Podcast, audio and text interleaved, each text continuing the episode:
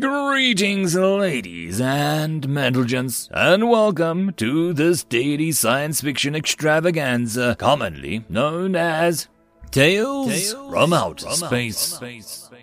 Taken from the subreddit HFY. All the relevant links will be down below. And, as always, I hope that you enjoy. And if you do, please consider supporting the channel. On to the science fiction. Story number one Humans are weird. Hachi. That cannot be correct, Spins madly stated firmly. Those were my observations, Tusunda replied with firmly. This makes no sense, Spins madly insisted. It is the most basic genetic tenet. It is not restricted to sentient beings. It applies to every organism, no matter how deaf or simple they are. I am aware, Twistunda said. He slumped into a loaf as he waited for the officer to finish his ranting. This had become a rather distressing habit of this commanding officer's since they had begun interacting with humans. With the majority of his appendages hidden under the greater mass, he began flicking through the data again. After all, he might have been wrong. It was certainly a more productive use of his time than listening to Spins Madly's detail about how mad human behavior was. There were few examples of stimulus, unfortunately.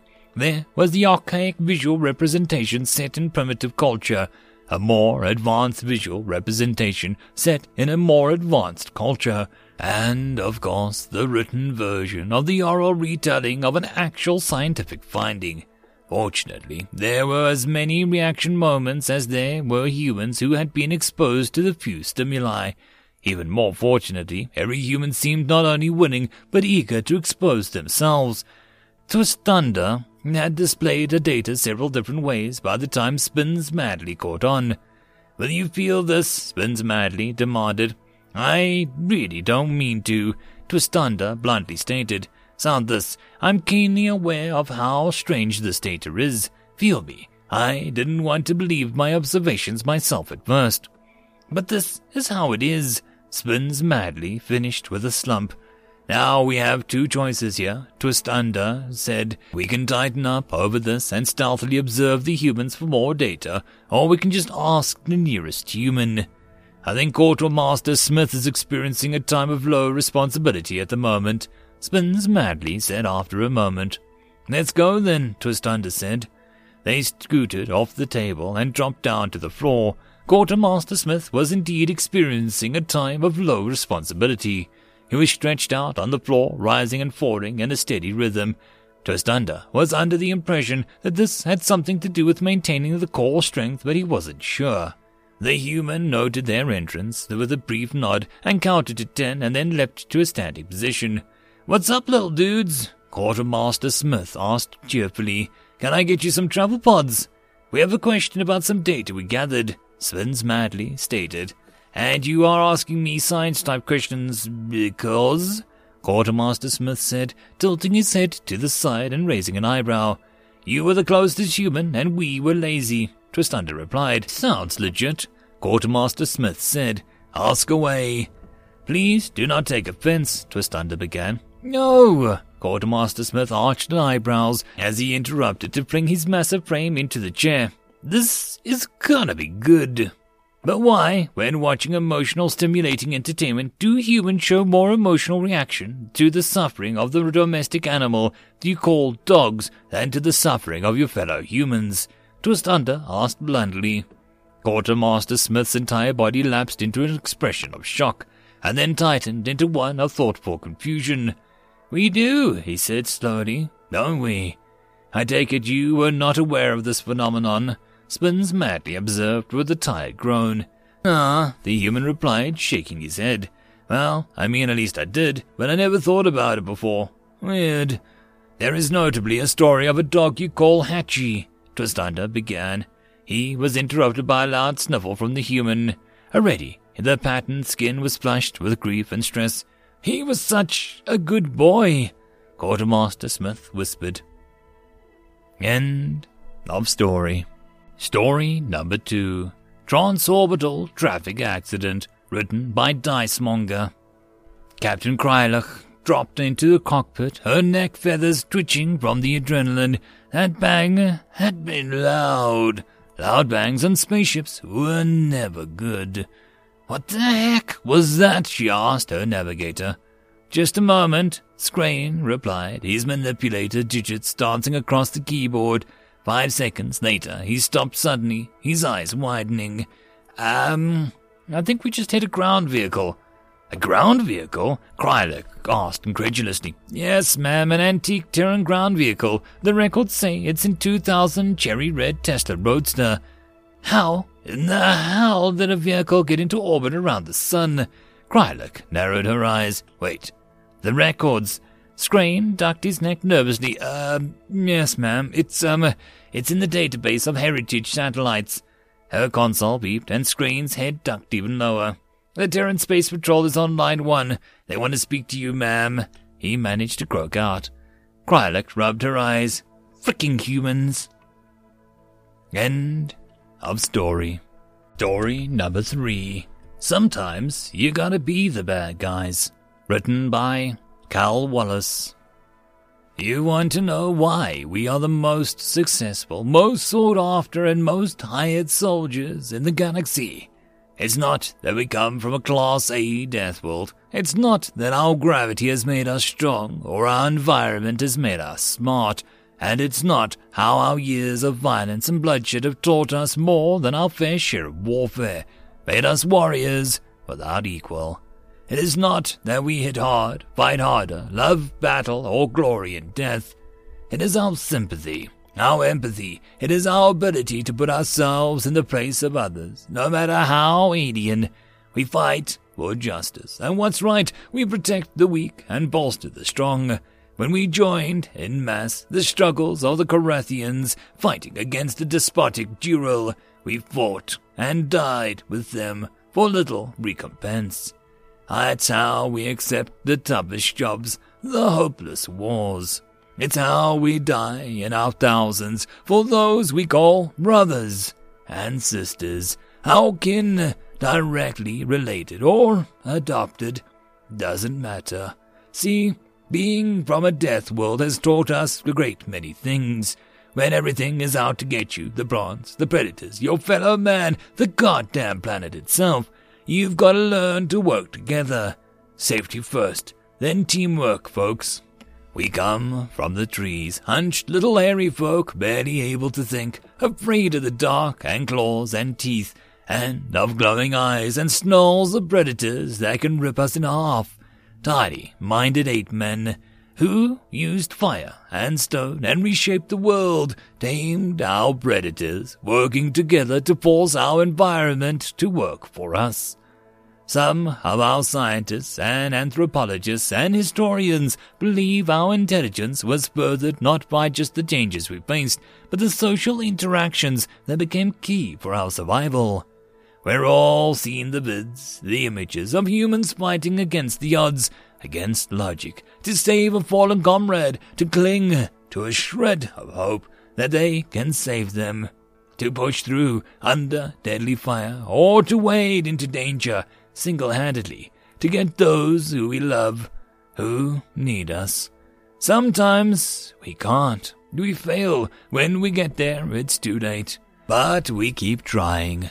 We keep trying because and we hope for the rest of the species of the galaxy will learn when you give up, when you stop trying, and when you give in and let hopelessness win, then you have doomed yourself. Life becomes empty. You become the darkness, the thing that you set out to stop. When you no longer care, when you're happy to let your friends die, abandon those that depend on you, and lose what makes us us, you become something less than human. And that we cannot abide, for to be human is to be selfless. We are uplifted now beyond petty squabbles of our forebearers. We uphold virtue. We care. We're empathic and loving, despite our history, despite our status as Death Worlders, despite our reputations as goddamn freaking monster berserkers. So sure, We hit hard, we fight harder, we kill, and we're freaking good at it. And the demand for our abilities is not likely to run out anytime soon. We're hard, horrible, ruthless frickers when we need to be. But we're like this because we care. Because it's needed. Because sometimes, sometimes, they have to do bad things. Be the bad guys. Show those who think that they're the baddest motherfuckers around that if you play with fire, you are gonna get burned. That no matter how hard you are, how scary, there is always someone somewhere who's a damn sight scarier than you. I am reminded of an old motto my granddad's granddad used to follow when he was a soldier back on earth. Honi soit qui mal y pense. Evil be to those who evil thinks. Sometimes to be good guys, you gotta be a whole lot of evil to the bad guys. But we can take it, and when there's peace, when we're not needed, well, we've earned the break. We can put up our feet, drink, and cheers ourselves for a job well freaking done. When we get there, we can rest. First round's on me, ladies and gentlemen. Do me proud. Transmission 24-2451 slash AB1 slash DEC. Excerpt from Major General Joseph Goodard's speech to the Joint Operations Staff and soldiers before the Battle of Quadrant 5, the emancipation of the Relocedon slaves. Sol date 24-12-2451. End of story. Story number 4. Humans are weird. Here, there be dragons. Written by Betty Adams. The humans on the base were excited. No one was particularly concerned about this fact. Yet, their planet that they were on was a mild even by the standards of the undulates, who found a mere two degrees of temperature drift uncomfortable. The base was well built, but meant to provide comfort and protection in equal parts. Most importantly, the base commander was a Shatar with half a lifetime of experience dealing with human madness. All factors considered, the inhabitants of the base were interested and watchful. Gerska had not yet determined what the humans were excited about, but the general emotional expressions were smiles and laughter and light steps, so he was hopeful that it was a pleasant surprise. Still, hope was one thing, evidence was another, which was why he had sought out the apparent source of the expectation. Friend Helen, Gerska called out as he skidded up to her, all six of his motile legs working overtime to keep up with the bipedal stride. May I speak with you? Your Thingrits, buddy, Helen called out. There was a bright energy in her voice, and Gerska could feel his own spirits lift at the sound. He leapt eagerly into the hand she proffered and perched there as she brought him to her face. What do you want to know? she asked. It has been noted that the humans seem to be expecting something, Gerska pointed out. I would like to know what you are anticipating.